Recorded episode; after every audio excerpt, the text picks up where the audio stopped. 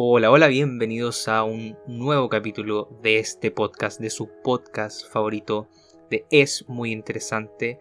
Bienvenidos a la sexta entrega ya, ya la sexta entrega de, este podcast.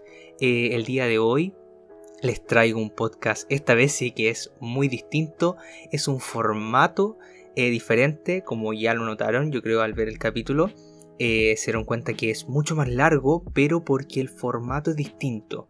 ¿A qué me refiero con que es distinto este formato? Este nuevo formato que va a estar em, ocurriendo en alguno que otro capítulo eh, trata de entrevistas, o sea, voy a hablar de ciertos temas y voy a estar conversando eh, con personas que se manejan de esos temas, o sea, saben bastante de esos temas.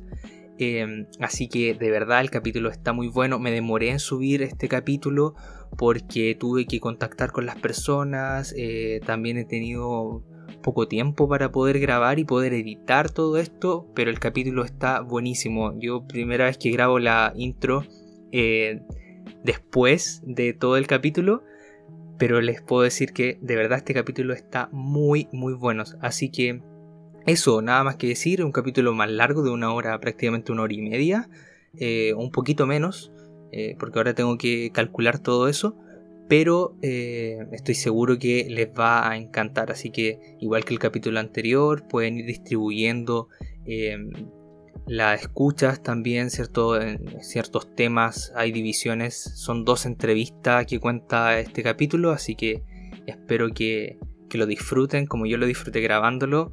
Y eso, así que también, antes de, terminar esta introducción, agradecerles por las 100 escuchas, ya superamos las 100 escuchas eh, en, todas las plataformas, ya no solamente eh, yo cuento las escuchas de Spotify, que son las escuchas que a lo mejor, o la, la, mayor cantidad de escuchas están en la plataforma de Spotify, pero recordar y agradecer siempre a aquellas personas, a ustedes auditores, que están escuchando este podcast por Google Podcast, por Apple Podcast, por Anchor o por otras eh, distribuidores de este podcast. Así que de verdad muy agradecido con ustedes, siempre lo voy a decir.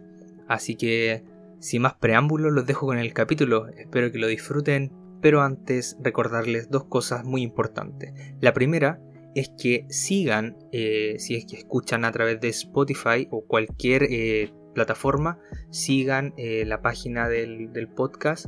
Así a mí me ayuda también a saber cuántas personas están siguiendo la página y, les llegan también los capítulos cuando se suben. Y otro es que sigan la página del podcast en Instagram, la cuenta de Instagram, que es arroba podcast Así que ahí van a encontrar eh, los días que estoy subiendo contenido, cuando voy a subir un capítulo, también estoy avisando por esa red social. Así que eso, los dejo con el capítulo. Chao, chao. Hace un tiempo comencé a interesarme por los desastres naturales y uno de los desastres naturales que me llama más la atención es Pompeya.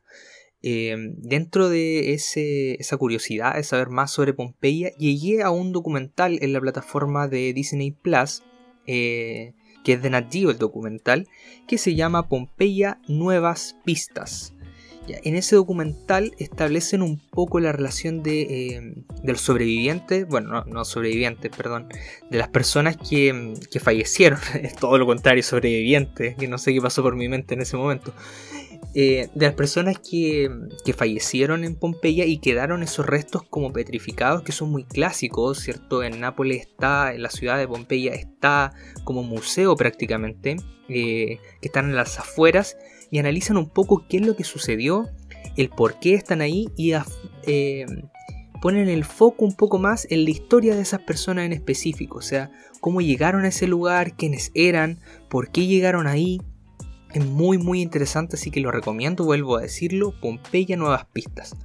Bueno, y en este afán también de seguir sabiendo de Pompeya, quise crear este capítulo, eh, para que ustedes también sepan de Pompeya, pero eh, yo no soy un erudito eh, en, desastres naturales, ni en historia, ni en volcanes, porque es muy importante entender de volcanes para entender qué sucedió en Pompeya.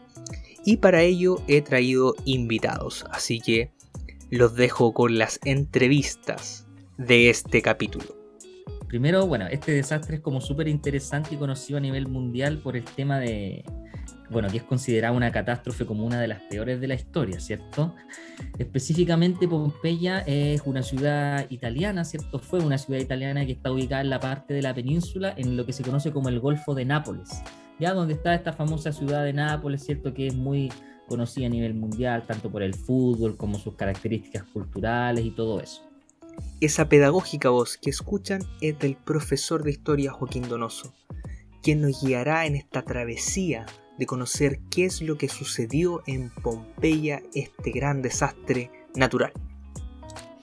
Dentro de los datos interesantes es que, mira, yo por ejemplo las conversaciones informales que he tenido en el, en el tema del desastre de Pompeya, ¿cierto? Que, que, fue ocasionada por la erupción del volcán Vesubio, que está justamente en esa zona del Golfo de Nápoles, uno como que tiende a imaginar que eh, este desastre afectó como a una ciudad que estaba como en la cúspide de su desarrollo. Y, que, y, eso es como que lo que la gente eh, relaciona mucho con el tema de la catástrofe, ¿cierto? Que a lo mejor era una ciudad tan bella, una ciudad eh, cultural y económicamente muy rica, ¿cierto? Porque es una ciudad que, que está ubicada lo que, lo que en, su tiempo pertenecía al Imperio Romano y lo que hoy es Italia, ¿cierto? Pero en verdad no es así, ¿ya? De hecho, uno de los datos interesantes del, del desastre de Pompeya es que una década antes, más o menos, creo que unos 12 o 13 años, hubo un terremoto que afectó a toda esta zona donde está Pompeya, que es el Golfo de Nápoles. Entonces, imagínate, si nosotros en la actualidad, acá en Chile, recuperarnos del terremoto del 2010, aún hay cosas que no, que no se recuperan totalmente, imagínate lo que es en, en el primer siglo después de Cristo, ¿cierto? recuperarse de una catástrofe de un terremoto toma mucho más de 10 años y, lo que hubo entre este terremoto que afectó a toda esa zona y después la erupción del volcán Vesubio, la verdad es que hay que primero tener en claro que toda esa zona donde estaban las ciudades de Pompeya, Herculano, que fue una ciudad que yo creo mucho más afectada por el Vesubio que Pompeya, Em, lógicamente no eran ciudades que estaban en la cúspide de su desarrollo, partiendo por eso. Eran ciudades que venían recuperándose de una catástrofe anterior y que ya había, había sufrido pérdidas tanto, tanto estructurales, ¿cierto? En el tema de la arquitectura, de desarrollo económico, como pérdidas humanas. Entonces eso es como el primer punto que hay que dejar claro. No es que esto haya afectado a una ciudad así en la cúspide de su desarrollo, no, no, no es así, ¿ya? Partiendo por ese detalle. Sí, interesante eh, eh, eso que dices que, que, no estaba en la cúspide de su desarrollo, porque por lo menos yo tenía como la idea, esa clásica idea de, de, ver una ciudad muy desarrollada, muy genial, ¿cierto? Y que de un rato para otro era devastada por este, por este desastre natural, pues, ¿cachai? Eh, y eso de Herculano yo lo había escuchado, pero no sabía que, que había sido también más afectado que Pompeya. Entonces también saber por qué no se nombra tanto Herculano y es más famoso Pompeya. No sé si podría aportar. Sí, sí. Eh, bueno, la razón es bien simple. Lo que pasa es que el hecho de que Herculano haya sido mucho más afectada que Pompeya también incide en el hecho de que hay mucho menos registros de lo que sucedió en Herculano. Ya es por lo mismo, porque de hecho los primeros restos, por así decirlo, del desastre de Pompeya se vienen a encontrar recién a finales del siglo XVIII, como en el 1700 y algo, ¿cierto?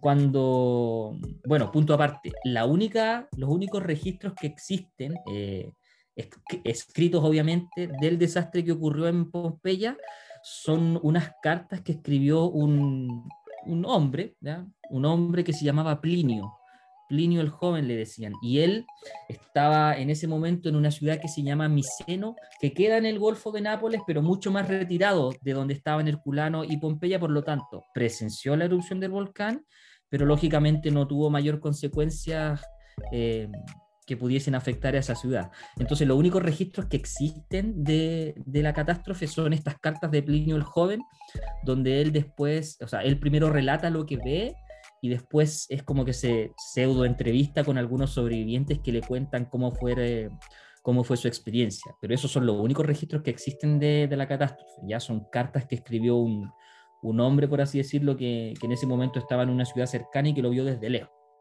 Entonces la razón por la que Herculano, a pesar de ser mucho más afectada que, que Pompeya, no se habla tanto es porque no hay mucho registro. ¿ya? No hay mucho registro arqueológico de la ciudad de Herculano.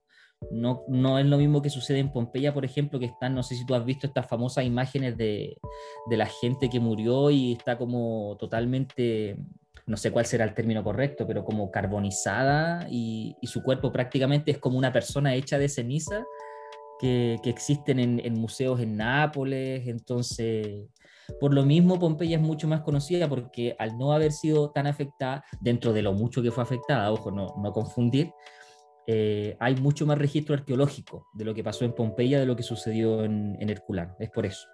Pompeya era más grande que Herculano, a lo mejor había más gente que se pudo poder salvar y poder comentar también las cosas que sucedieron, de los pocos que sobrevivieron, porque... También, por vi... pero sí, también tiene que ver con el tamaño, pero igual hay que, hay que dejar en claro que tanto Pompeya como Herculano son ciudades pequeñas, ¿ah? no, no son grandes centros urbanos que existían en la época, para nada. ¿Ya? Son ciudades pequeñas, no, no, no, representan así como un centro urbano tan potente o muy significativo para, para lo que era el Imperio Romano en esa época. Para Entonces no, no, tenían tanta importancia como para el imperio en sí, no eran como tan relevantes. Sí, no en sí nada, más encima eh, considerando que, que, en la zona de la península itálica, cierto, prácticamente los centros urbanos más importantes eran Roma, eh, y las ciudades del norte, que eran las que tenían más acceso o, más, más, comercio con el resto de Europa, ¿cierto? Pero las, la ciudad, el resto de las ciudades, sobre todo las que, las que estaban, las que, las que pertenecían a la costa, ¿cierto? Las que eran ciudades costeras, la pseudo importancia que tenían era que, que para su propio desarrollo como ciudades, el tema del comercio marítimo era importante, pero, pero a, nivel tanto nacional italiano como, como a nivel del Imperio Romano, Pompeya, Herculano y las ciudades del Golfo de Nápoles no representaban una importancia eh, económica, ni, ni social, ni, ni, política tampoco muy relevante, para nada. Entonces igual mi duda es aquí, ¿le afecta, ¿no le afecta tanto entonces al Imperio Romano haber presenciado esta catástrofe en una de sus ciudades? No, no es como, entre comillas, es importante, yo creo que cualquier catástrofe es importante, sí. pero no, no es, es como llevándolo aquí a Chile como que ocurra, no sé, en, en, una ciudad del sur muy lejana a que ocurra en Santiago. Yo creo que la importancia... Claro. Sí, tiene que, tiene que ver con eso. Es como el ejemplo que tú das es, es perfecto, ¿cierto? No, no va a generar el revuelo que, que, generaría un desastre en Santiago como el que generaría, no sé, pues en, en Constitución, no sé, por dar un nombre, en Iloca, en Puerto Aysén. No, no sería lo mismo. Sí, pues, exactamente. Y no sé si me podrías contar Eso. Más o menos cómo fue la catástrofe en sí, eh, si hay, tiene algunos datos específicos, así como si se sabe algo, algunos rumores de cómo ¿Sí? fue, cómo se vivió, cómo escapó la gente, porque eso que comentabas tú de, lo, de las personas que están como arrancando, se, en el documental que vi salía el estudio de esas personas, porque ¿Sí? se pensaban que, que, tenían ciertas características, que eran una familia, etcétera, y ahí se hicieron diversos estudios y se pudo concluir de que no era así, pero que ellos venían arrancando y no alcanzaron, quedaron a las afueras de la, de la ciudad y no alcanzaron a escapar. Entonces no sé si cómo murieron también la mayor cantidad de las personas. Sí, mira, aquí hay, aquí hay un tema muy interesante porque, bueno, primero con el tema de cómo fue la erupción, ¿cierto? A lo mejor voy a entrar en términos técnicos que yo no manejo, ¿eh? a lo mejor me voy a equivocar en algo, pero, pero así como a grandes rasgos, Primero se supone que la erupción fue, primero, el 79 después de, de Cristo, ya en una Roma que ya, que ya era llamada el Imperio Romano, pero que ya estaba entrando en una época más o menos de decadencia, ¿cierto?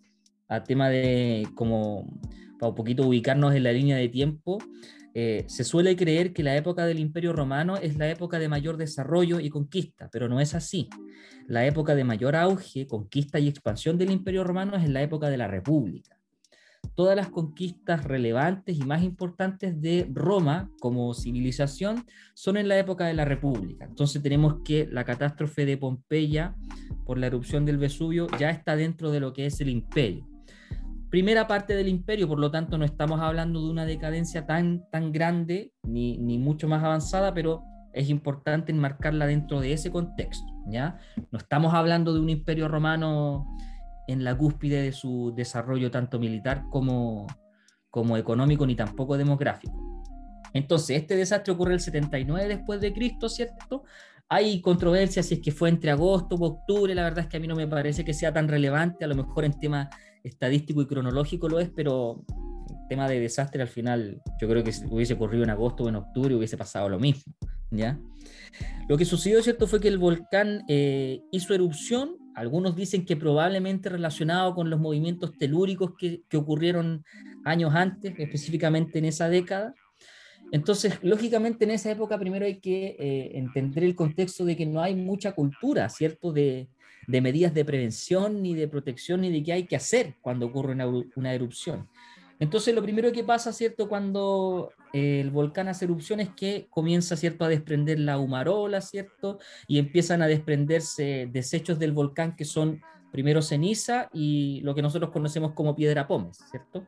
Ahora, piedra pómez estamos hablando de distintos tamaños. Uno suele conocer la, la, típica que, está, que los abuelitos tenían en la ducha, ¿cierto? Que cae en la mano, pero en una erupción volcánica, claro, en una, erupción volcánica estamos hablando de piedras pómez hasta del porte de una mesa, no sé, de una puerta, ¿ya? Todos esos desechos empiezan a caer en la ciudad y esa es como la primera alarma, ¿ya? Luego, eh, ocurre como la segunda etapa de la erupción, que ahí no manejo el término técnico, pero es cuando el volcán empieza a desprender material piroclástico, ¿ya? lo que se llaman los flujos piroclásticos.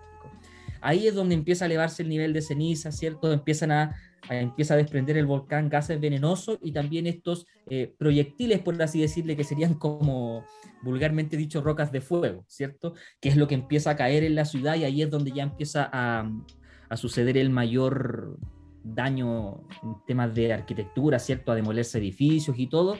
Y todo eso de la mano de la capa de ceniza que se va acumulando en estas dos ciudades, ya en Pompeya y en Herculano.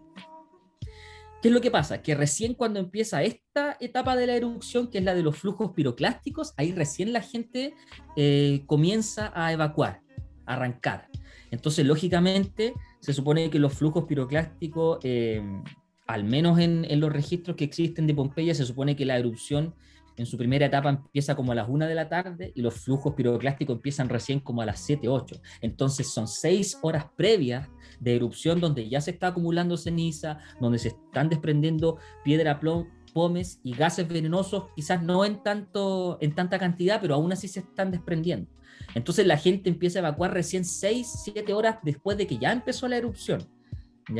Obviamente esto provocado por la, por la falta de conocimiento y de cultura, ¿cierto? O sea, la gente sabe que vive eh, prácticamente a las faldas de un volcán, pero, pero no tiene conocimiento de cuáles son las, las medidas de prevención o de, o de evacuación. Entonces ahí hay un punto, un punto importante. La gente comienza a evacuar demasiado tarde. ¿ya? Eso es lo primero. Lo segundo, con respecto a lo que dices tú, ¿cierto? De estas personas es que hasta hace, bueno, durante mucho tiempo y hasta hace poco tiempo, hasta hace unos, unos cinco años solamente, se creía que la gente, tanto de Pompeya y Herculano, eh, había fallecido cierto producto de asfixia, que habían, morido, eh, que habían muerto perdón, producto de, de los gases venosos que desprendía el, el volcán, de la ceniza y todo eso, y que habían tenido una larga agonía producto de la asfixia. ¿ya? Esto, esta teoría hasta hace unos cinco años más o menos entró en cuestionamiento y, algunos, algunos científicos que conozco cuál es la profesión de ellos, pero algunos científicos de, de Nápoles y de algunas otras ciudades de Italia empezaron a interesarse y empezaron a estudiar justamente estos em, cadáveres o fósiles de la gente que había muerto en, en Pompeya, que es la de las que hay registro, empezaron a estudiarlos y el año pasado, de hecho, como en el segundo semestre, creo que en octubre o noviembre, se obtuvieron resultados concluyentes que decía que esta gente había muerto inmediatamente eh, y la razón de su muerte no había sido por asfixia, sino que había sido em, producto de las altas temperaturas que se alcanzó en ambas ciudades. De hecho, eh, como dato importante, se dice que tanto en Herculano como en Pompeya, la temperatura ambiente que se alcanzó durante la erupción fue entre los 300 y 600 grados Celsius que habían ahí en, la ciudad. Entonces, imagínate, o sea, eso es prácticamente... Un horno. Claro, o sea, es prácticamente muerta segura e instantánea. Y lo otro importante también es que eh, se hizo estudio, ¿cierto?, de, los huesos de estos fósiles, de estos de estos cadáveres que se encontraron, y se determinó que la causa de muerte había sido eh, hemorragias internas, aumento de la presión arterial y intercraneal y que prácticamente lo que les había sucedido a estas personas es que les había explotado el cerebro producto de las altas temperaturas. Y otro dato también es que, no recuerdo el nombre, pero decían que la posición en la que están estos cadáveres, que es como esta posición como fetal, ¿cierto? Más o menos parecida. Em, eso como que indica, eso tiene un nombre, no lo recuerdo, pero, pero el adoptar esta posición indica que la muerte fue prácticamente instantánea, o sea que no fue así como una larga agonía y que la gente sufrió por tanto tiempo, o lógicamente cuando ya se alcanzó un nivel de, de contaminación en el aire y de temperaturas que, que, ya era prácticamente insoportable, ¿cierto? Sí, no sé, yo imagino que aparte de que todas estas rocas están cayendo, es como estar en un horno con rocas cayendo encima tuyo tratando de escapar, yo creo que, no sé, te mueres de forma fulminante. Eh, debe ser horripilante. Igual yo creo que hay gente, a lo mejor, aquí hablo de la ignorancia, pero a lo mejor igual ciertas personas pudieron haber muerto aplastadas si van cayendo rocas. Sí, obviamente. Lógicamente, pero, pero cuando nos vamos específicamente, y aquí hablo específicamente de, esta, de estos cadáveres, ¿cierto? Que son los que más llaman la atención porque están exhibidos en Nápoles, ¿cierto? Em, pero claro, de que hubo mucha gente que seguramente murió quemada por el flujo piroclástico o que murió aplastada por escombros o por mismas rocas volcánicas, eso es seguro, ya estas investigaciones no lo desmienten. Pero cuando hablamos específicamente de, esta, de estos cadáveres, ¿cierto? de estos fósiles que generan un interés cultural e histórico mayor y que por lo mismo son, son conocidos a nivel mundial, em, claro, la, la, mayor, y aquí en tema estadístico lo que dice esta investigación es que la mayor causa de muerte durante la, la erupción del Vesubio fue justamente que la temperatura ambiente se, se elevó tanto que, que, la gente empezó a morir prácticamente de inmediato producto de hemorragias internas, aumento de la presión intercraneal y que a muchos terminó explotándole el cerebro producto de, del aumento de la presión arterial. Sí, aquí prácticamente podríamos decir que le faltó como un presionista de riesgo. Porque, claro. porque actuaron muy tarde. Igual yo comprendo que, que es una situación es una situación difícil que no, nunca se ha vivido, ¿cierto? Muchos años atrás. Pero si a lo mejor si hubieran actuado antes, eh, se podría haber salvado mucho más gente. ¿Qué es lo que pasa ahora cuando hay alguna situación volcánica aquí en Chile, que es un país igual volcánico? Eh, se actúa mucho más rápido, por lo mismo. Por eso es interesante. Y ahora, y ahora también tú tienes que pensar que existen muchos lugares, y existe en todo el mundo, esta cultura también, ¿cierto? De que a la gente no le gusta irse de donde vive. Nosotros, yo me acuerdo aquí cuando pasó la erupción del. No me acuerdo qué volcán fue, creo que el. Mira, no me acuerdo cuál fue, pero me acuerdo que en las noticias salía. Chaitén, eh, ¿no?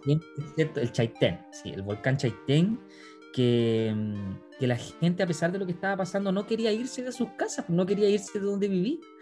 Y, y, lo otro también que, que, yo me imagino, o sea, que aún existe y que me imagino en esa época, ¿cierto? Era aún mayor, es que uno dice, claro, Pompeya, eh, Herculano y las otras ciudades que están en la zona son ciudades que están en la falda del volcán, pero tampoco están así, tampoco es que es que tú estés en la ciudad y uno mire para arriba y tenga el volcán al lado, no, no es así. Aún, aún así hay kilómetros de distancia entre lo que es el volcán y estas ciudades. No es que estén justo donde termina el volcán, abajo en la falda y están estas ciudades.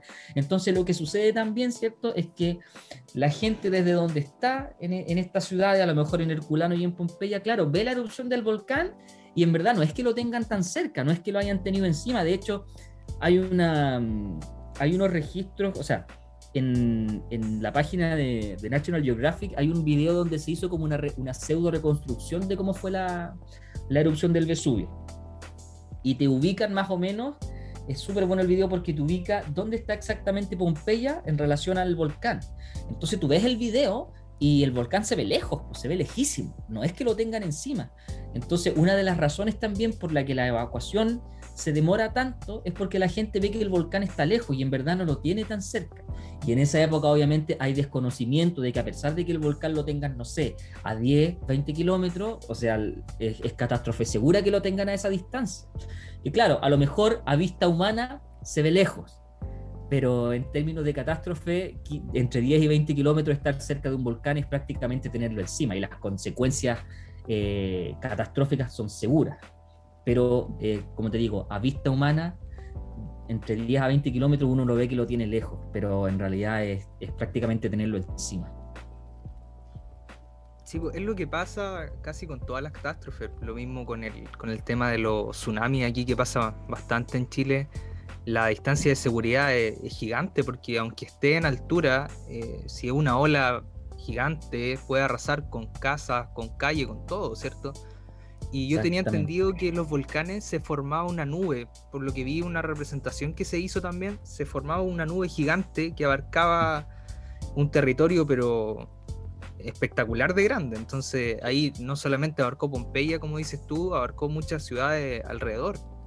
Sí, Exactamente, sí. Como te digo, es lo, que te decía al principio. Es, toda la zona del Golfo de Nápoles se ve afectada, sobre todo la parte sur, porque es justamente eh, provocado por la dirección de los vientos también.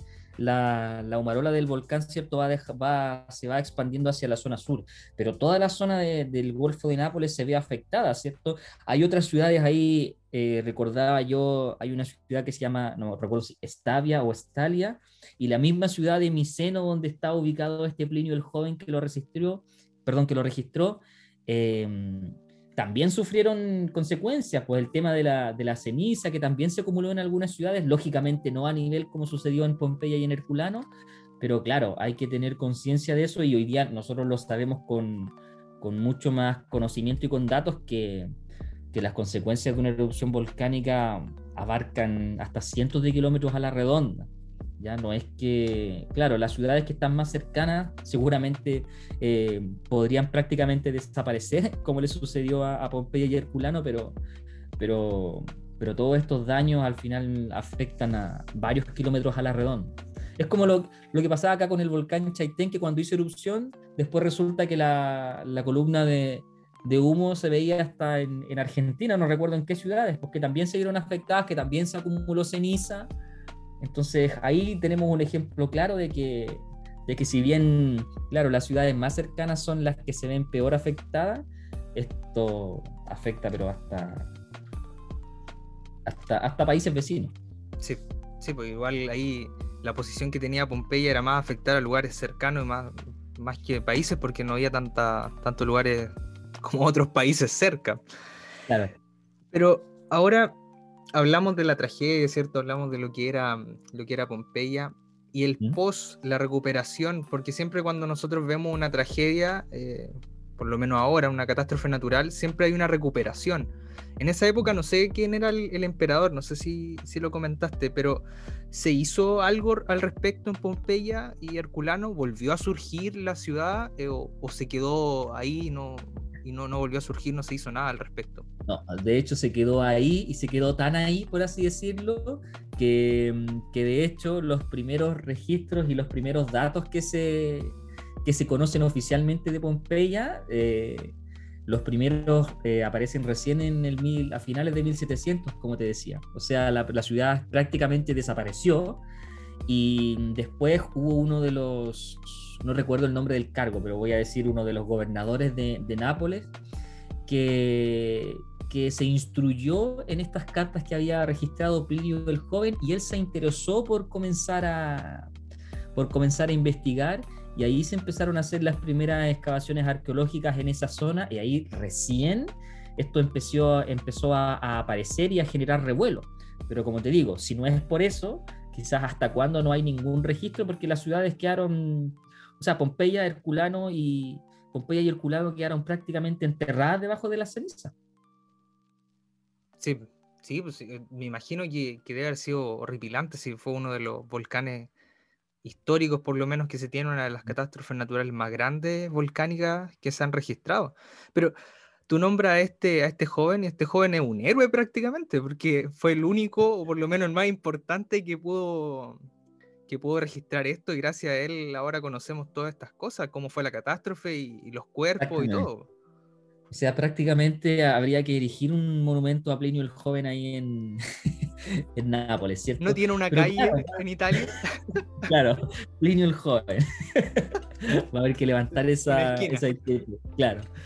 Pero sí, pues es súper importante porque, como te digo, en, esa época yo creo que bueno, desconozco qué edad habrá tenido Plinio el joven, quizás el, el, apodo podrá dar algún dato, pero, pero yo creo que parte esta inquietud de él, ¿cierto? Primero de la curiosidad, o sea, él está viendo algo que seguramente no ha visto nunca antes en su vida, seguramente está viendo algo que no conoce y, bueno, y como se hacía siempre en, en las épocas antiguas e incluso en las civilizaciones más arcaicas, cuando el ser humano veía algo de lo que no desconocía, ¿cierto? Lo registraba y trataba de explicarlo como él lo entendía.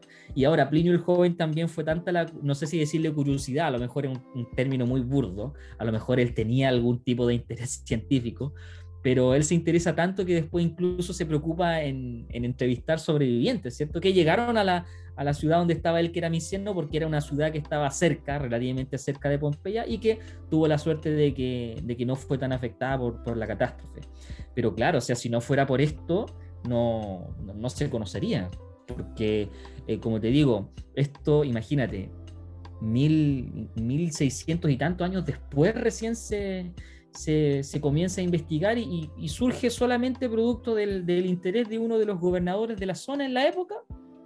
Y si no, y a lo mejor por mucho que este, que este mandamás cierto se hubiese interesado, si no hubiese sido por estos registros que deja Plinio el Joven, a lo mejor nunca se, se tienen los avances que, que, se obtuvieron. A lo mejor ahora sí, claro que hay mucho más conocimiento y más avance tecnológico en el tema de, de, hacer hallazgos arqueológicos, pero a lo mejor en la época de 1700, 1800, aún no se hubiese sabido nada de esto. Entonces, claro, es prácticamente un héroe Plinio el Joven por haber, por haber registrado todo esto y, y, qué suerte que después hubo un, un, gobernador, ¿cierto?, que se interesó en lo que había sucedido en, en la zona donde él estaba. Sí, pues súper interesante eso porque yo nunca había escuchado de, de él jamás. Eh, pero como la mayoría de los héroes de la historia, todo, toda la historia, hay algunos que no se conocen, pero son súper importantes. entra, en la categoría de héroes anónimos, Plinio el joven. Sí. Eh, hay varios, hay varios ahí después en otros programas que si quieres acompañarme allí en otros programas, bienvenido eres. Por supuesto. Otros temas, así que estuvo bastante interesante. Sí, como te digo, yo creo que lo que más hay que corregir dentro de esto es que yo lo he visto, por ejemplo, yo me acuerdo que yo jugaba Mito y Leyenda, había una carta que se llamaba El Vesubio y te mostraban en esa representación del, del Vesubio una ciudad de Pompeya, pero así llena de palacios, de, de maravillas arquitectónicas y no, chiquillos, no, no es así, ¿ya? Estamos hablando de una ciudad de Pompeya y Herculano que solamente 10 años antes habían sido prácticamente arrasadas por un terremoto y estaban en plena etapa de reconstrucción cuando sucedió la catástrofe, ¿ya? Entonces eso es como lo, lo primero, porque yo también cuando pequeño me acuerdo que veía representaciones del, de la erupción del, del Vesubio, del desastre de Pompeya y te muestran una ciudad clásica, eh, una, herencia Roma, una herencia de la Grecia helénica prácticamente en ese territorio de Roma y no es así, No, no, no es así. un poquito como que, como que lo baja uno de la nube, ¿cierto? Para mí también fue una decepción darme cuenta de eso, pero, pero no. Pompeya no era una ciudad en la cúspide, no era una herencia de la, de la Grecia helénica que influyó en el Imperio Romano, para nada, para nada, para nada, para nada. no piensen en eso.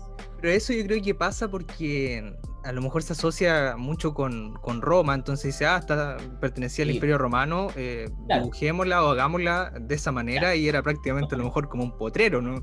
No sabemos cómo era. Pero lo otro también es que se tiende, bueno, como todas estas cosas y el ser humano tiene la tendencia a romantizar mucho estas, las catástrofes, ¿cierto? Sobre todo cuando son a gran escala y prácticamente hacen desaparecer una sociedad, o sea, perdón, una ciudad eh, el ser humano tiene la tendencia a romantizar todas esas cosas, ¿cierto? A, que queden como, como una épica. Sí, sí, siempre, siempre. Para que quede la historia y que tenga más, más ínfula. Yo creo que como los registros también son pocos, solamente este registro el que se tiene, se trata de, de adornar y maquillar un poco para que suene mejor, más bonito, más pomposo. Ahora, que una ciudad desaparezca por una erupción, que dos ciudades, eh, hasta tres desaparezcan producto de una erupción volcánica, siempre es una, una tragedia y una catástrofe. Pero, pero, pero es, siempre importante tener claridad de, de, estas cosas, sobre todo después cuando uno conversa en la, en la conversación cotidiana, ¿cierto? Y, y tener conocimiento de esto. Es súper importante, pero como te digo, siempre que una, entre una y tres ciudades desaparezcan por una erupción volcánica es, es, tremendo. O sea, al día de hoy, por ejemplo, yo me acuerdo con el volcán Chaitén que la ciudad quedó prácticamente desierta. Claro, quizás los edificios no, no fueron destruidos, ¿cierto? No desaparecieron, también porque la calidad de construcción en el siglo XX es totalmente diferente a la que existía en el siglo I después de Cristo. Pero, pero claro, o sea, imagínate si, si en el siglo XX una erupción volcánica hace desolar una ciudad, imagínate en, en el siglo I después de Cristo. O sea, yo creo que la diferencia, la diferencia yo creo que entre la catástrofe de una catástrofe ahora, en el siglo XX y, o el siglo XXI, ¿cierto? Ahora, eh, y una catástrofe hace mucho tiempo atrás, eh, yo creo que es la cantidad de sobrevivientes que existen. Porque sí por ejemplo, aquí sobrevivieron muy poco en lo que es la catástrofe de Pompeya, en cambio en el volcán Chaitén sobrevivió mucha gente, casi todos diría yo, que se pudo evacuar, a la mayoría de la población. Exactamente, eso es lo importante, pues ahora, ahora eh, existe todo este tipo de estas cosas de las campañas de prevención, los sistemas de evacuación, de que ahora prácticamente si la gente no quiere irse, bueno, a la mayoría las obligan a, a, salir de ahí, ¿cierto? Porque finalmente incluso eh, pasa a ser en ocasiones una responsabilidad del Estado que, que dejar gente ahí y dejar que se muera. Entonces, claro, ahora existen todo este tipo de cosas que en la época no existían y la cultura es diferente, el conocimiento es diferente y las medidas que se pueden tomar también son diferentes. Entonces, claro, hoy día por una erupción volcánica es muy raro, es muy, muy raro que que una persona, por mucho que quede afectada a su ciudad, fallezca. O sea, tendría que ser, en términos vulgares, dicho así, muy porfiada y quedarse hasta el final y eh, después morir o por la temperatura, o morir por asfixia, o morir porque le cae un escombro en la cabeza, ¿cierto? Pero, pero hoy día es muy raro que, que, que gente muera producto de una erupción volcánica cercana. Es muy raro. Si no, aparte las comunicaciones de ahora es mucho más sencillo. Si veo humo que está saliendo en algún lado, no sé, te manda un mensaje por WhatsApp o por Twitter, se empieza a informar la gente. Antes no. ¿Qué, iban a decir? ¿Se iban a gritar entre medio de las casas? No, no, se podía. Iban a mandar una paloma mensajera que iba a llegar a los tres días, cuando ya. Exactamente, la paloma, la paloma, hubiera muerto en vuelo, ¿cierto? Producto de la temperatura. Le llega le llega un escombro a la paloma, se cae. Hasta ahí nomás llega la información. Sí, ¿no? Eso igual es importante de verlo porque mm, uno ve las catástrofes, cómo se ve el cambio de las catástrofes desde, un, desde una época primitiva, se podría decir de cierta manera, ahora que estamos en la tecnología, igual nos afecta la catástrofe, pero no tanto como antes.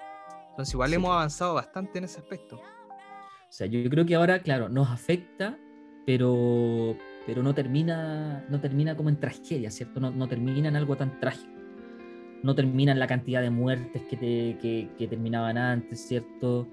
Eh, a lo mejor los procesos de reconstrucción y de recuperación, bueno, primero ahora se llevan a cabo, porque antes no se llevaban a cabo, y a lo mejor ahora se, se llevan a cabo con mayor cuidado primero, con mayor prevención y a lo mejor hasta con mayor rapidez que antes. Pero es que igual yo creo que si, no sé, por lógica, si en un lugar explotó un volcán, se desapareció la ciudad, no es como lógico volver a construir. Es, completamente tonto, pienso yo, volver a construir en ese lugar si puede pasar una catástrofe igual o peor en un tiempo más. Partiendo por eso. Partiendo por eso, pero, pero a lo largo de la historia hemos visto que el ser humano, eh, como siente tanto arraigo, tanto cultural como físico de del sector donde vive, eh, se suelen cometer mucho esos errores. Ahora mucho menos que antes, pero, pero antes se, se cometían mucho. Y yo estoy seguro que si a lo mejor en algún momento se hubiese a lo mejor los sobrevivientes de Pompeya hubiesen tenido la intención de, reconstruir la ciudad, volver a donde vivían, yo estoy seguro que lo hubiesen hecho. yo creo que lo hubiesen hecho. Porque la cultura del ser humano tiende a tener este tipo de comportamientos, ¿cierto? Donde el arraigo cultural, físico y emocional que existe a un lugar donde uno nace, donde uno vive es tan grande que, bueno, lo que conversábamos antes, a veces las personas, aunque estén ahí en plena catástrofe, no quieren irse, porque no quieren abandonar su casa, no quieren dejar su tierra, y eso también incide en, en, lo trágico que puede, que puede terminar siendo algo como esto. Exactamente, sí, eh, afecta mucho eh, el arraigo hacia las cosas, si al final es, es, todo lo que tú tuviste, donde tú te formaste. Completamente. Joaquín, muchas gracias por estar aquí, acompañar en este. Ya llevamos casi como 40 minutos hablando, así que. De verdad, se, pasa, se pasa muy rápido, se pasa muy rápido. De verdad, muchas gracias. Eh, eh, así que estás invitado para, para cualquier siguiente segmento. Muchas gracias. Cuando tenga algún tema interesante, me avisa nomás y ahí nos preparamos. Mi nombre es Ignacio Herrera, tengo 23 años eh, y soy estudiante de la carrera de geología. Voy en mi quinto año. Debería estar saliendo este año, pero me gustó tanto la carrera que voy a estudiarla un año más.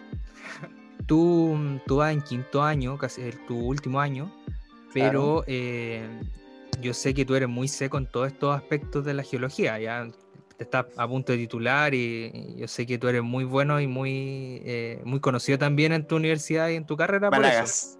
Malagas. es un honor estar aquí contigo. Honor mío también. estar aquí contigo conversando. Mira, em, este programa, principalmente un programa especial y eh, la temática es Pompeya.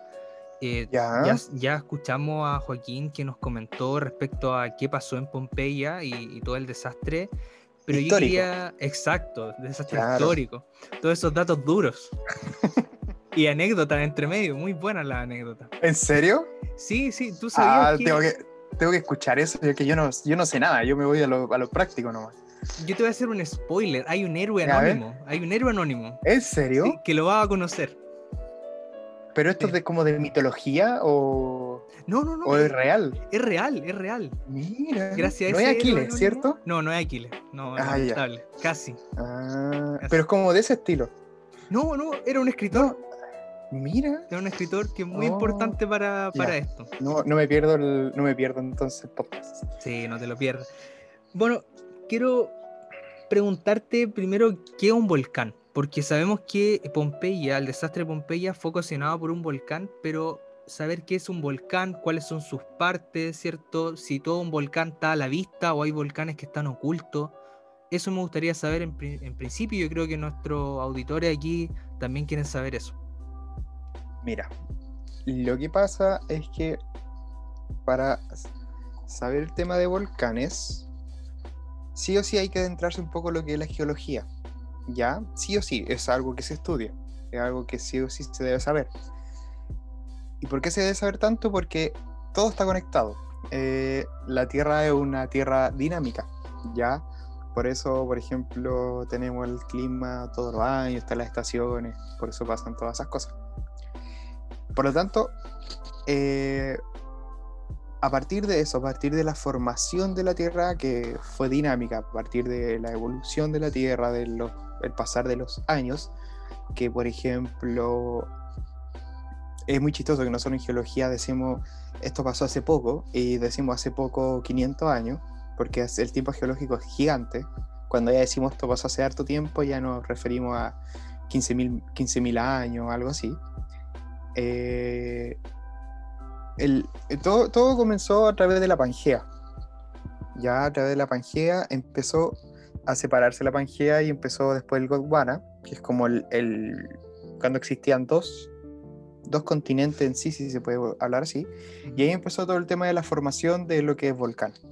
Ahora, todos los volcanes se forman a partir de, hay muchas razones de su formación, ya puede ser, eh, pueden ser muchos factores, incluso puede ser un meteorito que caiga de la Tierra y produzca un volcán por la, el impacto que caiga, pero el 98-98% de los volcanes se forman por las placas tectónicas.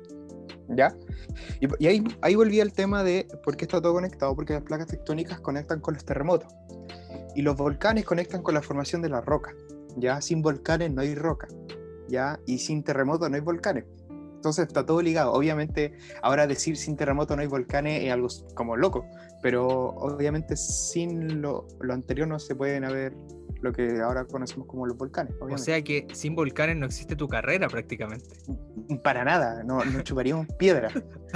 No, no. Y ahí, y ahí va lo que te quería explicar un poco, que hay muchos tipos de volcanes y hay muchos tipos de cosas, pero hoy quizás te voy a defraudar un poco, pero sí o sí te tengo que hablar de la roca.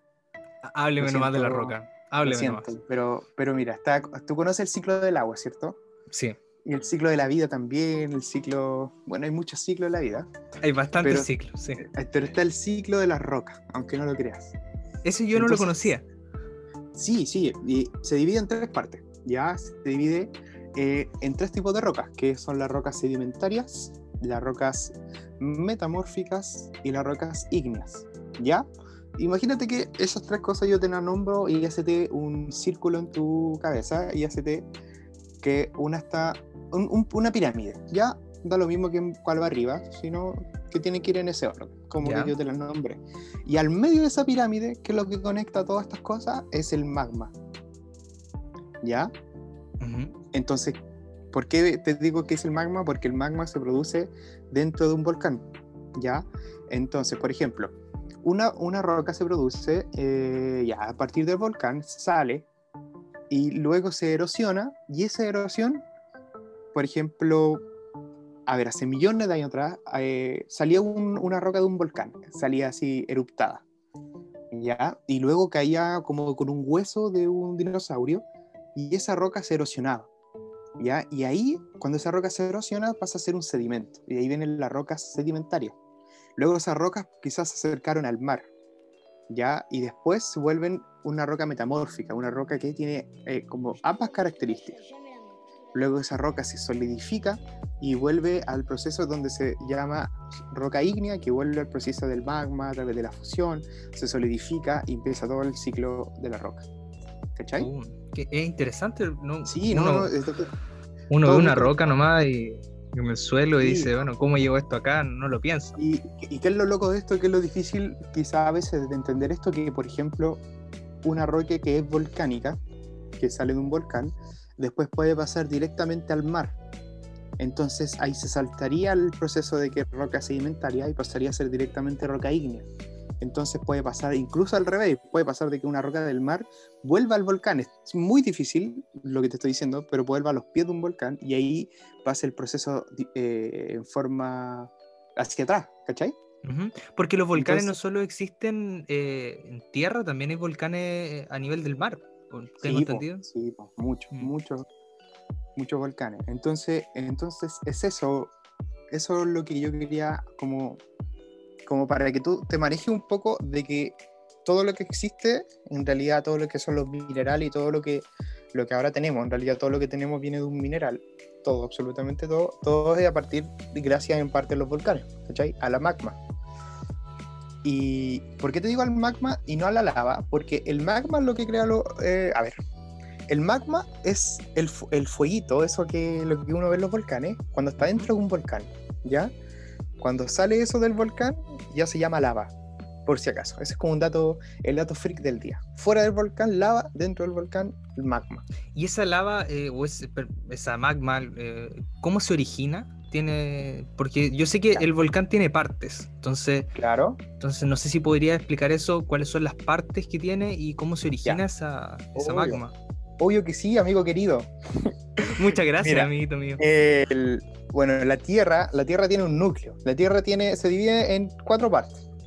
Eh, así químicamente está el núcleo interior, que como dato curioso, el núcleo interior tiene la misma temperatura o se reparecía muy aproximada a lo que es la corteza del Sol, el núcleo de la Tierra.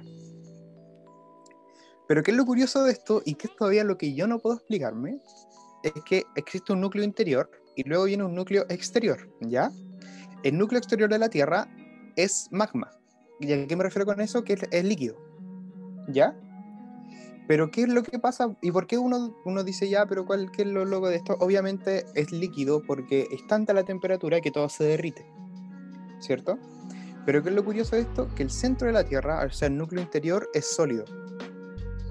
¿Cachai? Entonces Mm. como, como tiene, que, tiene que haber un, un aguante tan fuerte dentro de esa roca, que se le llama roca madre, que para que a pesar de la enorme temperatura, que son como 6.000 grados, no se derrita. ¿Cachai? Ahí viene el concepto de roca madre y de madre tierra. Mm, Luego de eso, Lo, Pachamámico. pachamámico, claro. Luego viene lo que ya es como lo exterior a lo que es el núcleo externo y le- finalmente viene lo que es la corteza. Ya, obviamente por la, la- lo que es, es tan caliente en temperatura del núcleo ex- eh, ex- externo de la Tierra, eh, eso produce lo que es el magma, ¿ya? Eso a través de canales y a través de las placas tectónicas pueden formar lo que son los volcanes. Ahora, eh, por esto también mismo de las placas tectónicas y de su movimiento, de todo lo que ha pasado de la evolución de los años, se forman cordones, se forman lugares con distintos tipos de volcanes, distintas formas de volcanes, como mismo Vesubio. Vesubio, el de Pompeya, tiene un, tiene un tipo de, de volcán que es muy estudiado porque es como un tipo de volcán. Y ese tipo de volcán es muy común, como Vesubio. También están los volcanes de Hawái, ¿ya? Eh, es como el- la, fantasía de todo geólogo es conocer los volcanes de Hawái por si acaso Felipe. Porque tienen la, la magma, el magma y después la lava como más claro para estudiar. Eh, y ahí viene la obsidiana, y ahí viene Minecraft y todos los juegos que uno después empieza a indagar, obviamente. Sí, Y exactamente. también está, los, los volcanes que están en Chile tienen también su, su estilo de forma, su, eh, como, a ver, sus características, ya que es el cordón. Muy conocido cordón. Hay cordones en muchos lados, en muchos lados también hay cordones eh, acuáticos, que son, Ujú. eh, son volcanes que no están activos. Por ejemplo, en Rancagua, aquí, bueno, si escucha gente de Rancagua, justo abajo de Bernardo Higgins en la Plaza del Héroe, hay en la boca de un volcán Mm, lleva inactivo, no sé, más de unos millones de años lleva inactivo, pero ahí hay un, está la boca de un volcán. Y en la boca de un volcán, qué chistoso, me da risa porque yo lo, aprendí así, en la boca de un volcán se ve la diferencia entre un, volcán y otro, ¿cachai? Porque algunos tienen boquita como de, de caldera, algunos tienen una, una forma más empinada. Y obviamente todos tienen todos tienen magma dentro, dentro de ellos. Algunos activos y algunos. como su huella digital. Exactamente, ¿no? sí, exactamente. Mm, Y ahí obviamente, por ejemplo, eh, en partes del mundo van a haber volcanes de un estilo y en parte del mundo van a haber volcanes de otro estilo. Lo que sí nunca van a haber mezclados. Por ejemplo, nunca va a haber un volcán estilo hawaiano junto a un volcán estilo cor- cor- de la cordillera de los Andes. ¿Cachai? Ya, Como sí, el cinturón de fuego. Entonces, es por, es por, es como por sector. Ya Ah, en sí. Oceanía hay, hay muchos volcanes que son muy estilo caldera, muy peligrosos.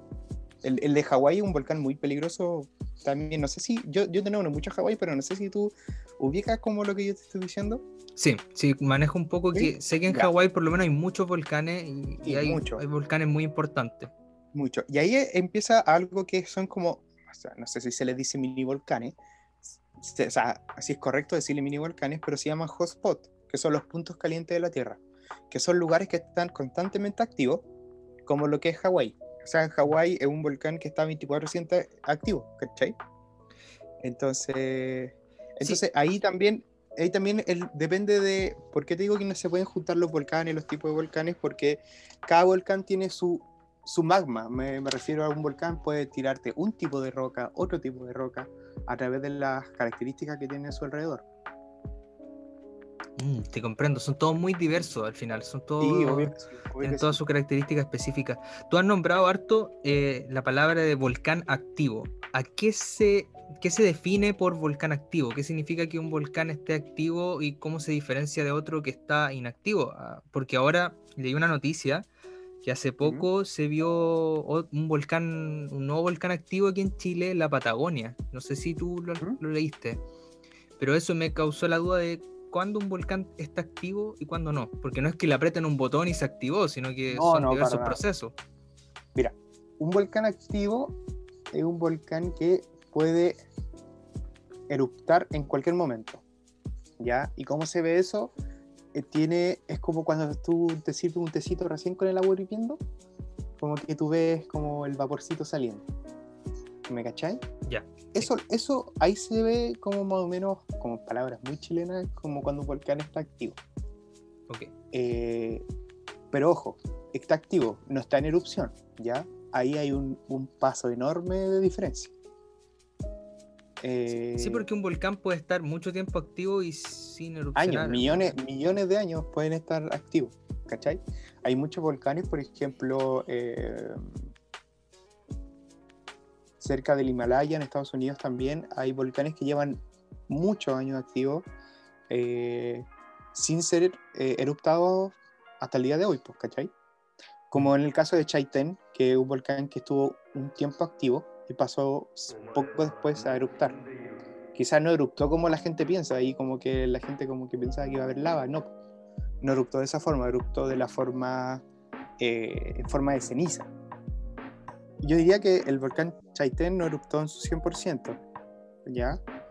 Hoy hubiese sido mucho más caótico todo, pero ya con un 30% de erupción presenta mucha, mucha ceniza que ya es muy dañina para el cuerpo. Sí, respecto a lo que está hablando de la erupción, yo tengo entendido, y por lo menos estábamos hablando con Joaquín en la sección anterior, de que existen como ciertas fases de erupción. No sé si eso es Claro. correcto. Eh, porque lo que pasó en Pompeya, eh, no sé, ahí vamos a ir ondando un poquito más sobre Pompeya también.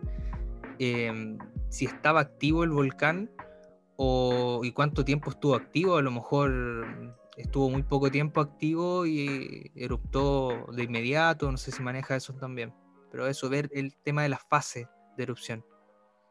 Ya, mira. eh, hay cuatro tipos de fases en el tema de los volcanes, como yo te explicaba. Que está el activo, el, en erupción está el dormido o inactivo y está el extinto. Hay muchos volcanes extintos en el mundo. En Chile hay caleta. Y para que un volcán sea como eh, llamado extinto, no tiene que estar, haber estado activo por más de 25.000 años. ¿Ya? Eh, y ahora a lo que a lo que tú te referías al tema de, la- de las erupciones, hay muchos tipos de, de cómo puede empezar a, pro- a propagarse una erupción, ¿ya? Y cómo, y cómo yo puedo darme cuenta que un volcán, o sea, se puede ver que un volcán está activo, pero no es algo como tan certero el hecho de que yo te diga, este es activo y el- mañana va a empezar a eruptar. ¿Me cachai? Es como el tema de los terremotos, no es algo tan que yo pueda predecir. Sí, comprendo. Entonces, por ejemplo, el, el volcán de, de- Vesubio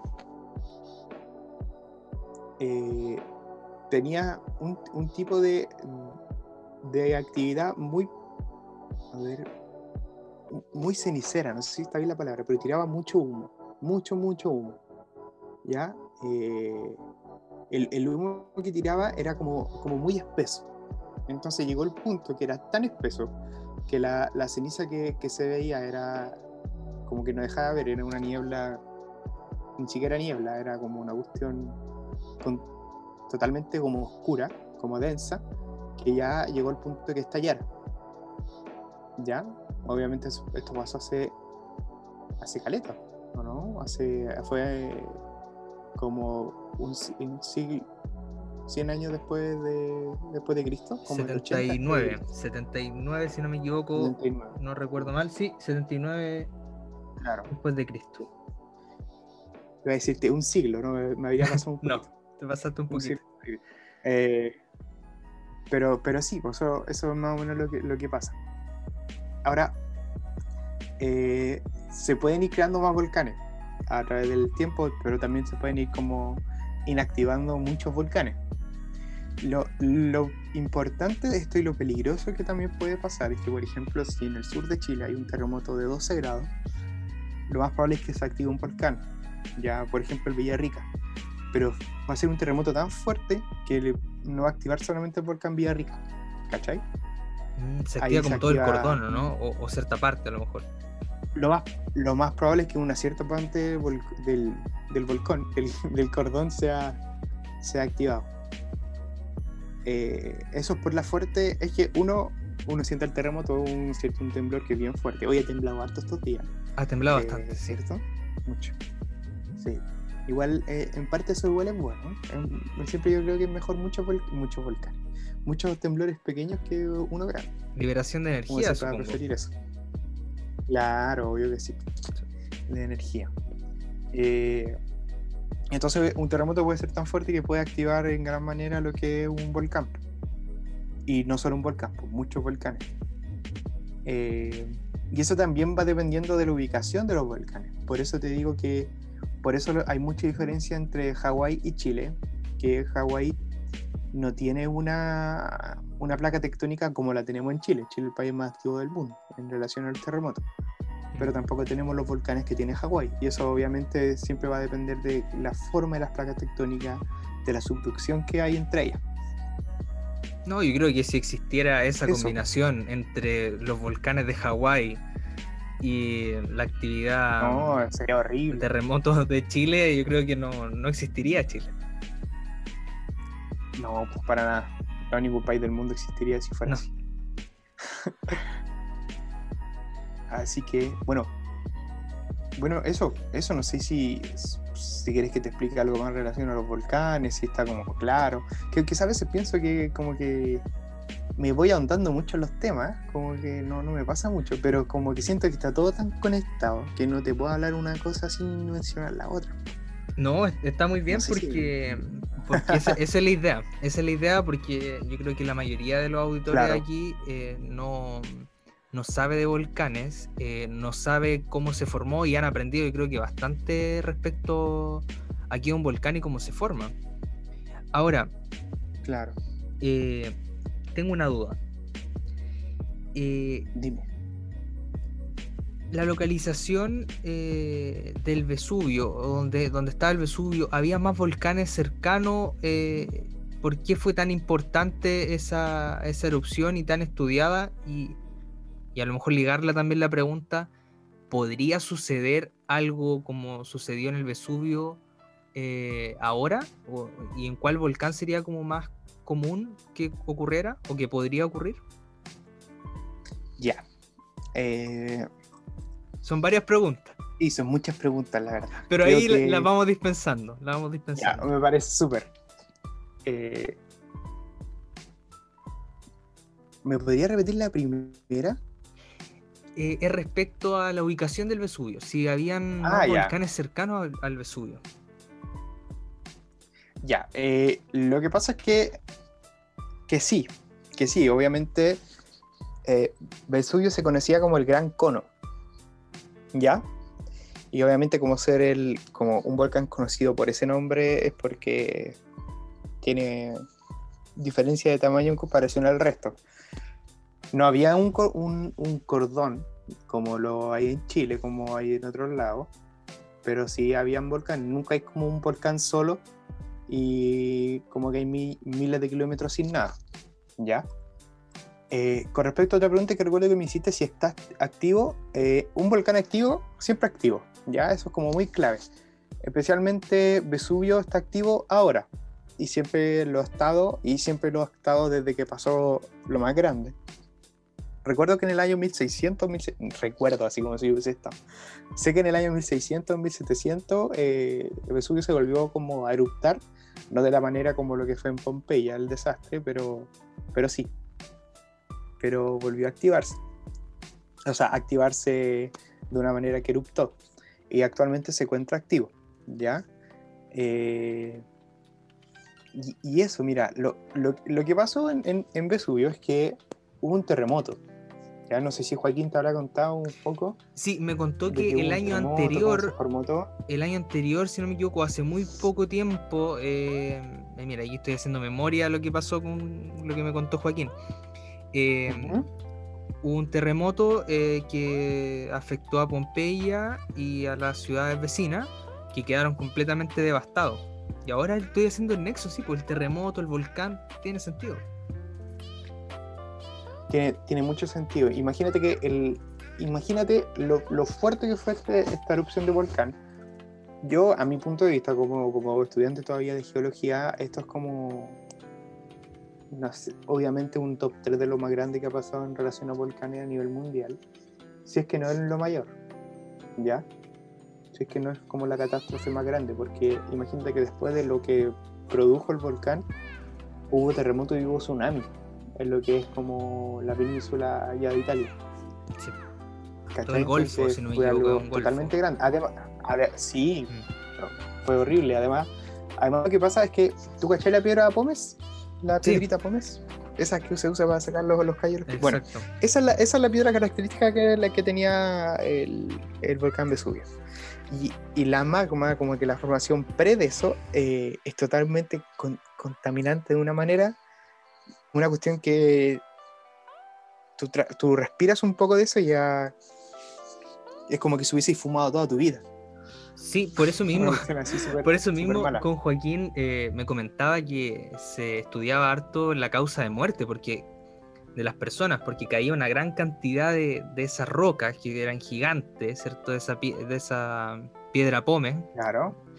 Eh, pero también la cantidad de gas tóxico que había ahí era Sí, po, fenomenal. Y aparte la temperatura, entonces son como muchos factores a la vez. todo. Mm. Y, y- y lo más loco de esto es que todo tiene un, un- un radio, un, un perímetro de, de área de 35 kilómetros, fue de, si no recuerdo, aproximado 35 kilómetros, más o menos, 30, 35 kilómetros, donde toda esa gente que, ahora, uno sabe que las ciudades europeas no son grandes, no es como las ciudades que uno conoce de, de Sudamérica o de América o de otros países como África o cosas así, siento que son ciudades como muy prudentes en tamaño. Entonces ya decirte 35 kilómetros alrededor de ese volcán es como decirte más de un país, obviamente. ¿Cachai? Sí, ¿no? Y Entonces, aparte, que Pompeya era muy caído pequeño. Pompeya era muy, demasiado. muy pequeño. es sí. como que esto pasara en, en Codegua, algo así horrible. Un pueblito. Co- Codegua para la gente que no, no sabe, porque no sé si tú sabes que escucha este programa, lo escucha gente también de otros países. Eh, mira, estamos Ah, ya, lo sé. internacionales, estamos internacionales. Eh, sí, así no, que, perdón. Co- Me, puse muy guaso con Codegua, perdón. sí, no, Codegua es un lugar muy pequeño, muy pequeño, una ciudad muy pequeña aquí, aquí en Es una, Chile. es una- es una comuna de, de, de las- bueno, Rancagua es una de las comunas más pequeñas de la sexta región, por si acaso. Exactamente. Eh, así que es como que esto hubiese pasado en Rancagua también, donde estamos ahora nosotros. Ya, pero imagínate 33 kilómetros, que esa cuestión, al, eh, como un perímetro a la redonda de 33 kilómetros, 35, es caleta, po, es caleta. Entonces que partiendo las casas allá, obviamente esos años atrás, no, no es nada de lo que hay ahora.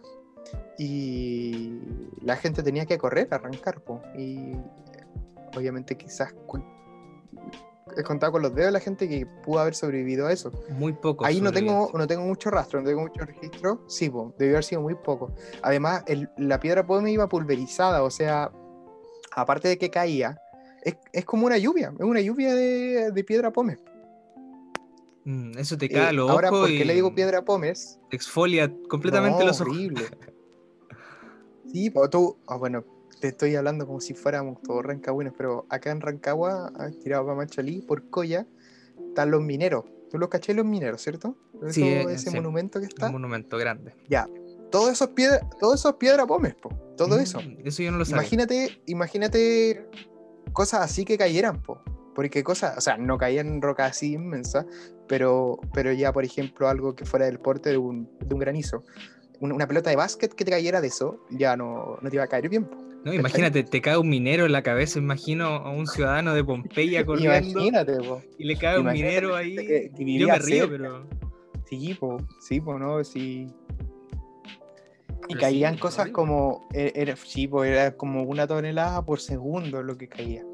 Una coma, voy a buscar, no quiero chamullar. 1,5 una- 1,5 toneladas por segundo caía en, en lo que fue Pompeya. O sea, fue algo así como, ya no, no, si arrancaba ya era, era el flash, ¿cachai? Entonces no, Sí, tenía que correr muy rápido, no, no se demasiado. podía. No, Se Sí. podía así, po. y al otro día esto hubo un, terremoto y hubo un tsunami, entonces ya fue algo, algo horrible, pues algo que no... O sea, actualmente, por lo que yo sé, Pom- Pompeya como resurgió. Eh, y ahora es como muy conocido, muy histórico y todo, pero el volcán sigue activo. sí, no, Pompeya después Ahora, de, de muchos en- años en- volvió a surgir. pero por un tema de que un, me comentaba Joaquín, que un emperador fue el que, eh, o gobernador, no sé, él tampoco sabía bien el término de esa época, em, fue el que se interesó eh, para ver el tema de Pompeya y se encontraron los primeros registros después de mucho, mucho tiempo. Y ahora ya es un sitio arqueológico muy importante por la forma de muerte también de las personas y los registros que hay. Claro. Claro, exactamente. Entonces, entonces eso fue, fue bien, fue bien caótico de lo que pasó. Y sí, pues mira, aquí como yo tenía anotado, lo noté, en el año 1631 eh, volvió a ocurrir algo similar en relación, o sea, no tan catastrófico, pero, pero sí, volvió a estar activo. Y en, el año 1944 volvió a estar eh, eh, a eruptar Pompeya, más que Pompeya, Vesubio, lo que es el volcán. pero, pero eso, ¿no? O sea, no fue muy tóxico todo lo que pasó eh, y fue terrible. Fue terrible porque por la magnitud fue como. Fue algo tan grande para algo tan pequeño. ¿Cachai? Sí, no porque, comprendo. el volcán es gigante, es gigante, gigante. ahí yo tenía la duda y la conversábamos también eh, de cuando empieza a salir ese humo gigante eh, cerca de Pompeya, porque también tener en cuenta de que el Vesubio no estaba, como comentaba Joaquín antes, no estaba cerca, eh, cerca, cerca de, mm, de, Pompeya, de la ciudad. No era como que la ciudad estaba a las faldas, sino que tenía bastante distancia. No, no, no, para nada. Eh, tipo ¿Cuánto se demoró, a lo mejor, no sé si maneja el dato, eh, en salir ese humo y la gente lo vio y no reaccionó al instante? Porque yo le decía ahí a Joaquín, ahí faltó un profesionista de riesgo que dijera, epa, epa, vamos a tener que escapar, vamos a correr. No, no pasó eso. ¿O fue muy rápido todo? Sí, fue muy rápido, aparte era muy denso todo. Entonces cuando hay, una, hay un humo, hay un... Eh, la, la palabra correcta es eh, flujo, hay un flujo piroplástico que es como, el, como la fumarola, que es lo que sale de, la, de esa columna como de eruptiva. No, no avanza como, por ejemplo, a ver qué te puedo decir, como, como una nube, ¿cachai? Triplica más o menos lo que es la velocidad de una nube. Entonces, obviamente no estaba, obviamente no estaba a, la, falda del pueblo, a las faldas del, volcán, pero tampoco estaba una cuestión de, dos horas de viaje. No, no, se veía yo creo a la vista. también aumentó. Sí, pues, sí, pues ya estaba a la vista. Entonces, la fumarola fue tan rápida, más encima con la ceniza, el flujo piroclástico que caía alrededor del, magma, eh, todo eso fue, debió haber sido muy terrible. Además, la explosión del mismo cráter ya la, misma lava. Eh, después se producen lares, lares que es como lo que las corridas de lava, esos flujos que caen como de lava. Yo creo que quizás no cayeron, obviamente, a lo, a lo que son los habitantes, pero todo eso al final, a la larga, eh, mata todo, mata todo. El, magma mata todo lo que es como vida. La, lava mata todo lo que es vida. Yo sé que hay alguna. hay una temperatura horrible. Sí, hay algunas bacterias, pero ya muy específicas, que no recuerdo el nombre ahora, que pueden sobrevivir a esas temperaturas, pero nada más. Eh, sí, es como esa bacteria que tiene forma como de. como de un, de un hipopótamo, que sé que es una de las bacterias que sobrevive a lo que es esas temperaturas de la lava. extrema pero sí estamos hablando de bacteria versus, no sé, pasto o árboles o un animal, etcétera. No, pues para nada. Y, y, también mucho, mucha cosa acuática, porque no sé si ahí había mucho pesca, cosas así. Yo creo que también era una era de. Ahí era como mucha agricultura, ¿o no? No, eh, Joaquín no, te mencionó Creo que recuerdo, recuerdo que Joaquín mencionó la no, no, no, me recuerdo bien cuál era, pero sí que tenían una específica como economía y se venían recuperando de todo eso. Pero no recuerdo cuál era, si era pesca o era ganadería. Ya, pero, pero obviamente todo eso se pudre con y cualquier cosa, ya sea con un poco de ceniza, se te pudre todo lo que es la agricultura. ¿Te acordás cuando pasó esto en Chaitén? La- muchos, muchos pobladores, mucha gente muy triste en Chile porque tuvo que dejar morir a sus animales, po, a los caballos, porque el gas tóxico no le iba a dejar, a, quizás cuántos corderitos. Recuerdo que murió mucho, mucha especie viva, eh, obviamente, eh, pero me refiero como animales, plantaciones o agricultura. Sí, mucha flora y mucha, mucha fauna eh, en general. Sí. Mm, Se vio muy afectado y pensando que Chaitén está al sur de Chile, donde la principal economía se ve en lo que es árboles, en lo que es animales, ganadería, agricultura. Entonces, Claro. es complejo. Yo creo que cualquier, en cualquier lugar que haya un volcán, aunque no sé, produzcan, tengan una fábrica de teléfono, va, va a afectar a eso de, una u otra manera. Sí, pues. Sí, pues exactamente. Ahora, em, Exactamente. actua- actualmente, ¿hay algún, ¿hay algún volcán eh, que pueda eruptar eh, prontamente con esas características o a lo mejor peores o, o a lo mejor similares a lo que pasó en Vesubio? ¿Actualmente hay alguno que se tiene en la mira o no? Sí, hace poquito hubo uno. Hubo uno. Estoy haciendo memoria. Eh, eh, a ver. eh, era Etna. E- Etna es el nombre del volcán. No recuerdo dónde está ubicado. Tengo. Sé que es un país nórdico. Ya, déjame buscarlo. No, no quiero, no quiero chamullarte, Felipe. Yo no estoy aquí para, para chamullarte. No, lo, lo podemos googlear también. Si, si los auditores saben sí, sí. Que, que esto, mm, esto nosotros estamos conversando, es primera vez que, que ocurre esta conversación. No, y hay con aparte, hay- aparte hay tanto volcán en el mundo. que hay uno- mucho volcán, sí. Yo, yo me sé, sí, pues, me sé el nombre. Bueno, el Etna está cerca de Italia, ¿ya? Ahora también en Islandia hay otro volcán que está muy activo, muy, muy activo. Y son volcanes peligrosos, son volcanes peligrosos, especialmente el Etna. Es un volcán que produce ríos, mucho lar, ¿ya? El lar es lo que es algo muy peligroso porque, porque por ejemplo, tú, a ver, ¿cómo, cómo te lo explico? ¿Tú has visto los experimentos que hace a veces la gente, como por- por científicos por entretención, con magma? Eh, No, imagínate no eso acercándote a... Bueno, son, son cosas que de- realmente muestran eh, lo fuerte que puede ser un volcán, lo fuerte que puede ser la lava. Y más lo que son como el, el flujo piroclástico, que es como realmente lo tóxico que es un volcán. Eh, pero eso, en Islandia, en Islandia hay mucho volcán que está activo. En realidad hay uno muy activo. Y también en México, ¿ya? Eh, y hay un volcán que está totalmente activo, que es el, punto, el hotspot que yo te digo, que es el Kilauea, que es el que está en Hawái, ¿cachai? Que eso ya tiene otros, otros, son volcanes que viven eh, eruptando. Pero, pero sí, eh, por ejemplo, México, lo que es el Caribe, lo que es América Central, también hay un cordón inmenso de volcanes, inmenso, y hay muchos de los cuales que están activos. Mm. Sí, pero para que vuelva acá- a suceder ah, algo así, tiene que Acá pasar. en Chile hay, hay uno nomás que está activo, eh, que es el Nevado de Chillán, por si acaso, no, no se te ocurra mucho por ahí. ¿ya? Yo fui para allá, yo soy, de- bueno, para la gente que no sabe, yo, yo nací en Chillán. Eh, yo Sí, he, ido, he ido para allá. Una prieta, Una, una prieta de Chillán, exactamente. Una longaniza. prieta de Chillán, Eh, una localiza. Yo fui, bueno, la longaniza es típica de Chillán, para los que no saben. Eh, yo fui Sí, para allá, eh, fui a las termas de Chillán, que está por ahí cerca.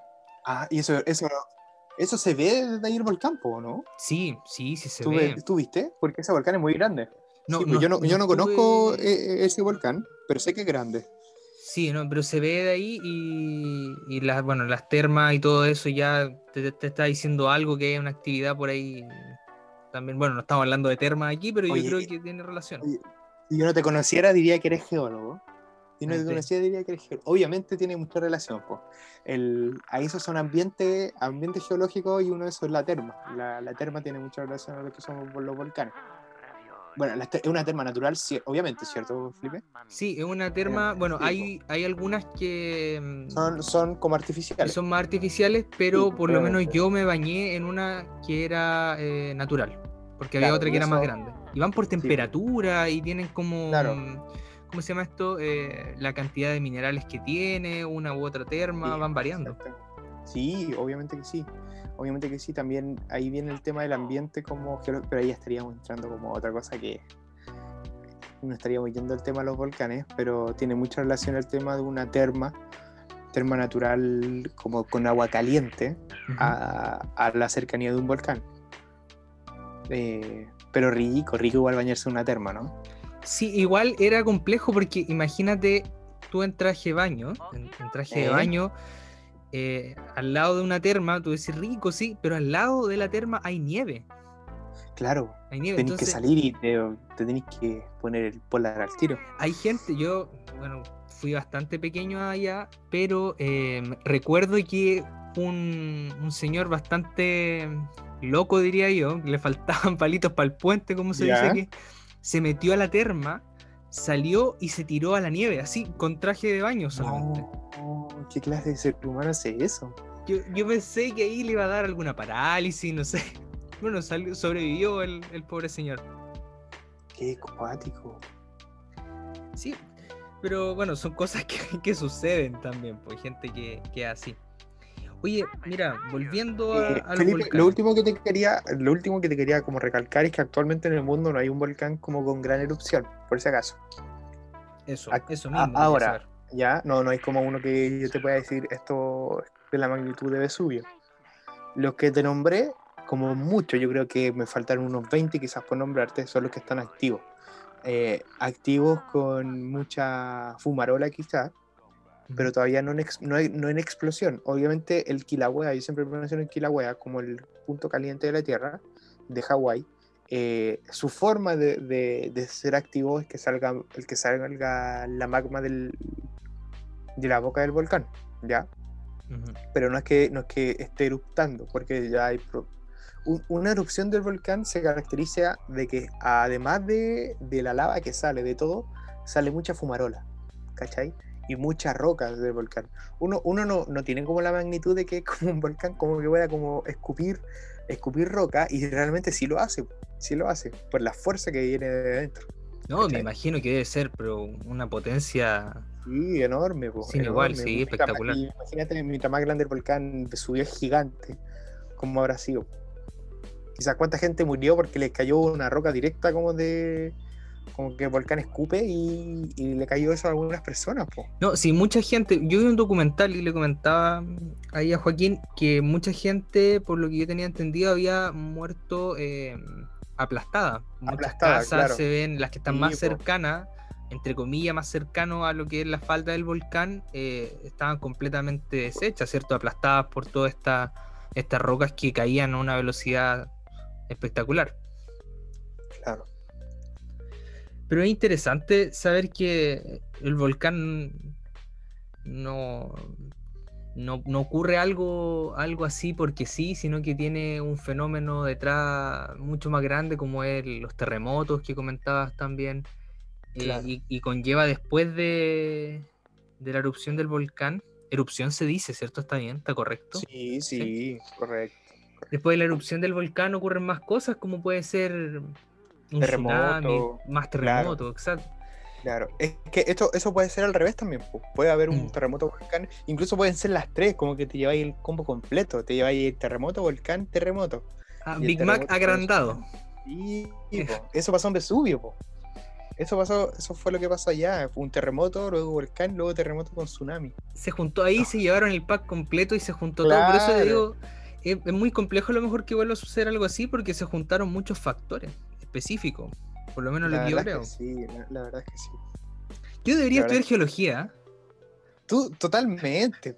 Dejar los dientes, dejar los dientes. Dejar esas cosas que, Sí. que no sirven. No, no sirven para nada. ¿Para qué sirve un diente? No, Bueno, para No, lo que para- no- yo no, no he dicho que estudio, pero para los que no saben, yo estudio ontología. claro. Mira, llevo cinco capítulos, este es el sexto capítulo, y yo no he dicho que estudio. ¿En serio? Mira, Sí, no, no. Primera vez que lo digo, mira, premisa. Para los que... Oye, ¿ya hablaste del Snyder Cut o todavía no? No, no he hablado de esas cosas. Eh, espero ser invitado de ese capítulo también. Va a ser invitado Sería, en bastantes sería un capítulos. gusto. Sería Sí. un gusto para mí, Tengo ba- bastantes cosas que hablar. Eh, me parece. no, muchos temas y, y de aquí la idea de esto, de este programa y es lo que les comentaba también a los auditores, eh, e ir cambiando también el formato, ir haciendo este formato que es mucho más educativo, más interactivo, eh, hablando con personas. Eh, voy a tratar de ir contactando más gente, gente también eh, científicos, también con profesores que yo conozco, que puedan conversar de temas, porque esa es la idea, que el podcast también les sirva para distraerse, pero también para poder culturizarse de estos temas que Claro. también vas a ver de un volcán, así muy poca gente sabe todas estas cosas. Hemos aprendido tantas cosas contigo, Sí, Ignacio. Qué honor, qué honor que me digas eso. No, y eh, son, son lindos los volcanes. Es linda el, el estudio de los volcanes. Son peligrosos, pero, pero lindo. Es como, como un tigre. Peligroso, pero lindo. Sí, no, hay que ¿Cierto? mirar la belleza, pero de lejos, ¿no? Yo, si tú me pones un De tigre, lejos. no, yo de lejos no, no, también un volcán, no. Sí, Lo más cerca que estuve, como te dije, Claro. fue en las termas de, de Chillán, pero más allá no, no me Claro. acercaría tanto. Un volcán. Oye, yo, yo así como, ya fuera de lo, del estudio, de hablarte así como bonito como geólogo, yo una vez, una pura vida, una, una pura vez en mi vida andaba en avión. Fue como un viaje muy flash de Santiago a lo que es Puerto Montt. Dura como una hora ese viaje en avión. Pero, pero uno pasa por los volcanes, uno pasa por los volcanes y realmente son enormes, enormes. Una cuestión que tú... Es diferente mirarlo de arriba que desde abajo, porque ahí uno realmente ve la magnitud de lo que es, po. Mm. Y especialmente lo que es el volcán Villarrica, el volcán Osorno, son cosas que son abruptamente grandes. ¿Te sentiste como entonces- Pancho Saavedra en ese momento? Claro, pues, más encima quería cazuela, entonces como Me que estaba re... Claro. No, entonces sentir, por ejemplo, si un día erupta el volcán Villarrica, es realmente porque es algo peligroso, algo Mm. totalmente peligroso. Pero majestuoso, yo creo que si lo ves desde arriba, como dices tú, debe ser hermoso. Eh, Lo mismo el, el, el Kilauea, que es como un sueño de todo geólogo, yo creo conocerlo. Bueno, aquí entre todos los auditores vamos, somos poquitos, pero yo creo que vamos a hacer más. Te vamos a comprar un pasaje para el, para el volcán. Sería un honor, sería un honor. Pero de ida solamente. Perfecto, me quedo allá. me quedo allá. Eh, son, allá también se forma mucho lo que es la obsidiana, por si acaso, que es como una... Ahí, ahí es lo que lo, la diferencia entre lo que es piedra y, y roca, así como viene a, a la chilena. Por ejemplo, está la piedra pómez, que es como lo que yo te explicaba, que una, es como una roca, ¿ya? Pero sin mineral. Ahí es cuando ya se le puede llamar piedra entre comillas. Ya, también Sí. esa, por ejemplo, esa que se usa para la mezcla, para hacer cemento, todas esas, todas esas cosas así, también ya es piedra. Pero ya cuando tenemos una, no sé, pues vas, por ejemplo, la, la gente piensa también que una roca es algo que uno puede tomar con la mano, pues, y hay rocas que son del porte de cerros. pues. Sí. Entonces ahí es cuando empiezan a a actuar los minerales en sí. Por eso ahora que anden, cuando caminen en las calles, van a ver distinto, ah, estoy pisando una piedra o una roca, van a empezar a cuestionarse Claro. eso. Bueno, siempre es roca, siempre es roca. Es, es como un pecado que un geólogo diga piedra, realmente un pecado. Cuando, cuando en vez de utilizar la palabra piedra, se utiliza simplemente el nombre de la, de la roca. nomás. Si yo estuviera hablando con un geólogo, eh, yo le hubiese dicho pómez, no, no le hubiese dicho piedra pómez, ¿cachai? Ya, sí. Porque hay que tener. Es como, es como un pecado capital ese, ese geólogo. Pero bueno, Es como que yo le aquí no diga, somos cuáticos. profesores- Eso es lo mejor. sí, es como que yo le diga a mis profesores el colmillo. O las paletas. Claro, po. No, ¿Y no existe, no existe el cornillo? No, no, se llama canino. Es el, el diente filudo. Sí, el Ah, diente mira tú. Se llama canino. Mira, aquí de volcanes comenzamos a hablar de dientes. Mira, la evolución. De los dientes, de los dientes. Pero eso, Ignacio, no sé si quiere aportar algo más respecto al- a los volcanes, respecto a Pompeya. No, yo. No, yo creo que. Que ojalá en vida no, no pasara esto mucho tiempo más. Obviamente, hay que tener. Lo que sí quería recalcarte, y, y como ya cerrando todo, que hay que tener mucho cuidado en decir que todo tiene que ver con el tema de. O sea, de la contaminación mundial, ¿cachai? Del- ¿Cuál es la palabra, Felipe? ¿Calentamiento global? Esa palabra, exactamente. Obviamente eso existe, ya, eso está. Eso no se puede denegar. Los, los ríos se están secando. Y esto obviamente es por, por causa de uno, de- del humano. Ujú. Pero hay muchas cosas, hay, hay millones de factores que la gente asocia a que, a que esto es por el calentamiento global. Por ejemplo, ya mañana se vuelve a eruptar en Vesubio. Mucha gente va a decir, ah, es que el calentamiento global está produciendo esto. Y realmente no, no, es porque la Tierra es dinámica, ¿ya? Es porque de aquí si nosotros fuéramos inmortales y morimos en 15 millones de años más, vamos a estar de nuevo juntos con los otros continentes, ¿cachai? y van a pasar cosas que, que pasaron hace 30 millones de años atrás. Y no es porque hay un calentamiento global. Obviamente, obviamente lo- lo- los polos se están derritiendo por el calentamiento global. Eso no quita una cosa de la otra. Pero hay cosas que siempre van a pasar porque la Tierra es dinámica, porque pasaron hace un tiempo. Que hayan, por ejemplo, eh, temperaturas que a veces no ocurrían, no ocurren, es lo típico que se piensa, que este clima no, no estaba en Chile hace 50 años atrás, es porque hay un ciclo de 50 años que pasa en Chile eh, cada 50 años, ¿cachai?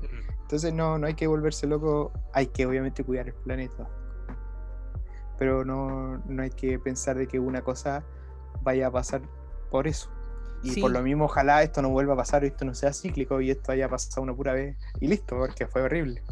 Esperemos que sí, que, que no pase de nuevo y que, que al país que le llegara a tocar, si en algún momento llega a pasar, bueno, ojalá que se pueda se puedan tomar las medidas y las precauciones antes, por lo menos para que Claro. se vea menos gente afectada.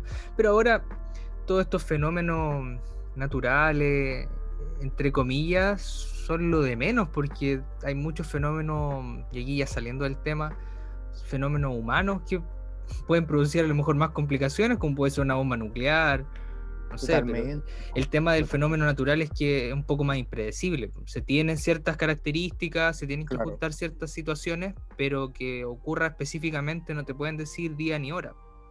No, pues, para nada. De hecho, el tema del incluso los terremotos, los volcanes, por más que uno pueda, quiera eh, el tema de predecirlo, nunca va a haber una exactitud al 100%. O sea, tienen que pasar muchos años, tiene que haber mucha tecnología para que pueda pasar. Entonces, igual. Imagínate que la, hay, hay descifradora de, de sismo, pero te avisa en un minuto antes. O sea, en un minuto salváis vidas, millones de vidas, obviamente. po. Pero, pero imagínate todo lo que en, en- estamos en 2021 que recién se tenga eso. Como que uno igual dice que loco que no se pueda todavía como descubrir eso, ¿cachai? Y es porque igual es algo que no, no es como llegaría a serlo. No, pues es muy complejo. un día quería hablar de terremoto, también ahí, ahí yo te podría ayudar también, Felipe. Me gusta mucho el tema. Mira, a mí de- me gustaría especializarme en lo que es la sismología, por si, por si un día te gustaría hablar de... Sí, de terremotos yo tenía pensado hablar de, de todo esto lo que tiene que ver con catástrofe. A lo mejor se hace una serie de catástrofes. Uy, sería muy, muy saludable para la salud mental. Sí, ¿no? Espectacular estar aquí encerrado y hablar de catástrofes. No, pero para Claro. saber. Porque Sí, hay, diversas catástrofes. Están Sí, volcanes una que yo lo recordé por Pompeya y Claro. fue porque vi un documental hace muy poco y recordé Pompeya y dije, si hablo de Pompeya ya hacemos algo diferente. Bueno, aquí Claro. ya se van a empezar a hablar varios temas y está, por supuesto, está invitado Muchas para, gracias. para próxima, próximos capítulos. También voy a hacer la invitación a, a Pancho Saavedra, ¿cierto? A todos estos personajes. que de verdad yo la hago nomás porque sé que no lo va a escuchar, no le va a llegar en ningún momento. ¿Te imaginas Sí. llega Pancho Saavedra aquí? Imagina. Sería sería súper bueno igual, para quien nos promocione. Un Bueno, honor. te promocione. Te promocione. Sí, no, espectacular. Imagínate, no, llega Pancho Saavedra y yo te invito. Te Sería un honor, y- sí, Y lo, y lo puedo imitar, ¿cierto? sí, también lo puede evitar Ya, su risa. Ya, Sí. ya me parece. Pero-. Ahora, fuera de, de toda broma, sería interesante personas así, si conocen gente que, no a nivel, a la escala a lo mejor de Pancho Saavedra, somos, soy un podcast chiquitito, pero, pero que sepa de ciertos temas sería bueno porque esa es la idea de esto. Ya yo con esto, y yo siempre lo he dicho, yo con esto aquí eh, lo que menos quiero es lucrarme.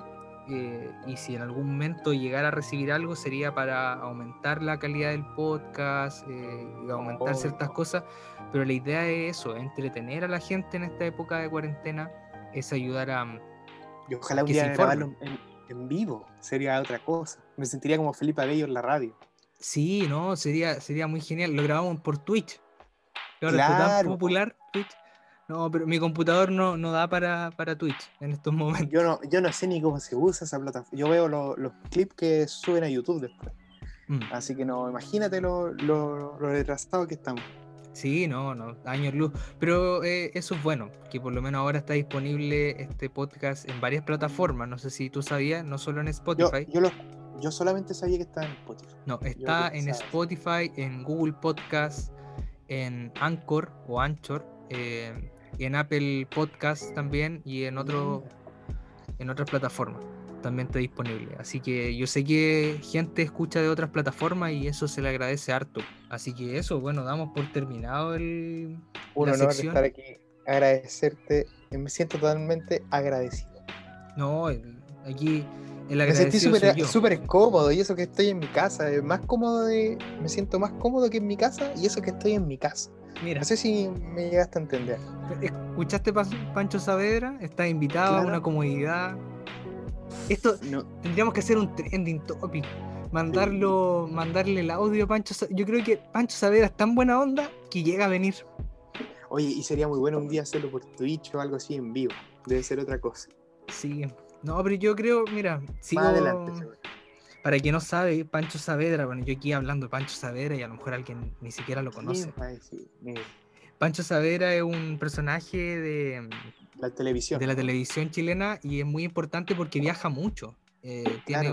Conoce lugares, va a lugares de Chile que son ¿Qué habla? quizás no, no, no claro, no, no tan transcurridos como, como uno puede decir Chile, Viña del Mar, Santiago, cosas así, sino que va a los lugares más, más rurales. Más No, y, y tiene un tiene un capítulo conectándolo con los volcanes que, si no me equivoco, fue al Claro. Villarrica. Sí, po, sí, Sí. po, No fue a Pompeya, por supuesto, pero fue, fue a Villarrica. claro.